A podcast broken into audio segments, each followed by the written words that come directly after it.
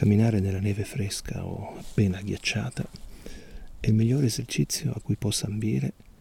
chi cerca di scrivere un verso libero. Ogni passo, ogni piede che avanza,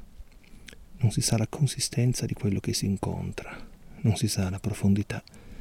nella quale si sta per sprofondare, non si sa quanto sia ruvido il silenzio, la superficie della pagina, il bianco, la neve. Bisogna camminare spediti, mantenere l'equilibrio, eppure ogni passo è diverso dal successivo. Ogni passo sembra affondare in una terra che non c'è, perché sotto la neve, come dietro alla parola, non si sa se vi sia un fondamento solido, o sia semplicemente una